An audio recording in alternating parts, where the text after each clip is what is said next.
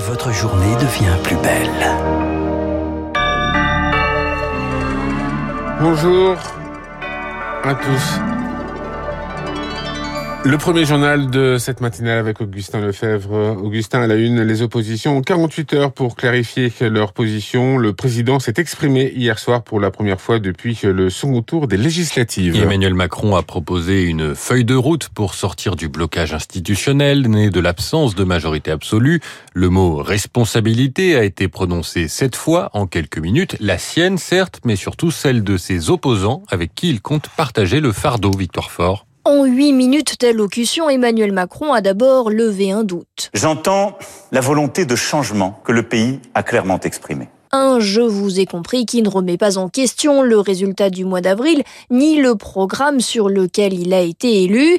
Oui, mais. Nous devons collectivement apprendre à gouverner et légiférer différemment. Le président fait donc l'éventail des solutions pour contourner la majorité relative. Un gouvernement d'union nationale, c'est non, car les forces politiques concertées cette semaine l'ont écarté, dit-il. Reste alors la coalition, appel du pied à peine caché au LR qui refuse toujours d'entrer au gouvernement, ou alors dégager texte par texte des compromis, une nouvelle méthode, insiste-t-il. Il faudra bâtir des enrichissements, des amendements, mais le faire en toute transparence, à ciel ouvert, si je puis dire. Emmanuel Macron veut renvoyer les oppositions à leurs responsabilités et esquisse un calendrier ou est-ce un ultimatum? Dans les prochains jours, il demande aux groupes politiques de dévoiler ce sur quoi ils sont prêts à avancer, manière de dire la balle est dans votre camp, mais voilà les règles que j'ai fixées.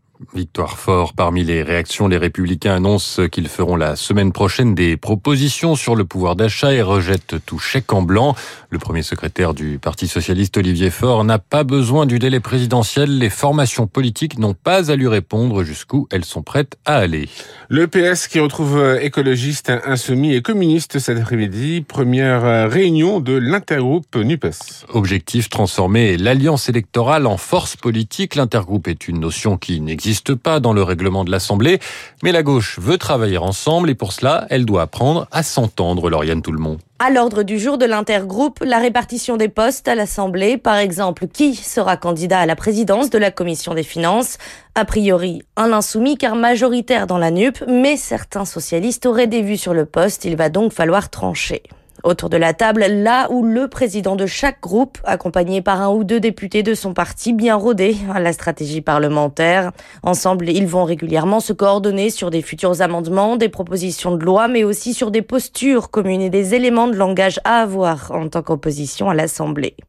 Il s'agit surtout d'éviter les couacs, en particulier de la part de la France insoumise, qui a décidé seule de déposer une motion de censure à l'issue du discours de politique générale de la première ministre Elisabeth Borne.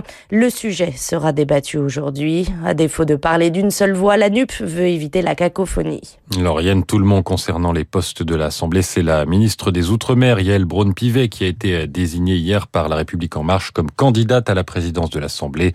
Sauf surprise, elle devrait être élue mardi prochain, ce qui impliquerait euh, le remplacement d'une quatrième ministre au gouvernement. Radio Classique, il est 6h33. C'est un soutien symbolique apporté à l'Ukraine. Le pays devrait être reconnu aujourd'hui candidat à l'adhésion à l'Union européenne. Conseil européen aujourd'hui et demain à Bruxelles, le dernier de la présidence française de l'Europe. Plusieurs prises de position récentes de responsables européens indiquent que les 27 devraient accepter cette demande de l'Ukraine après un examen express. Mais attention à ne pas créer de frustration alors que plusieurs pays des Balkans attendent depuis des années l'avancée de leur dossier. La Macédoine, candidate officielle depuis 2005, le Kosovo ou la Bosnie qui espère un jour être candidat.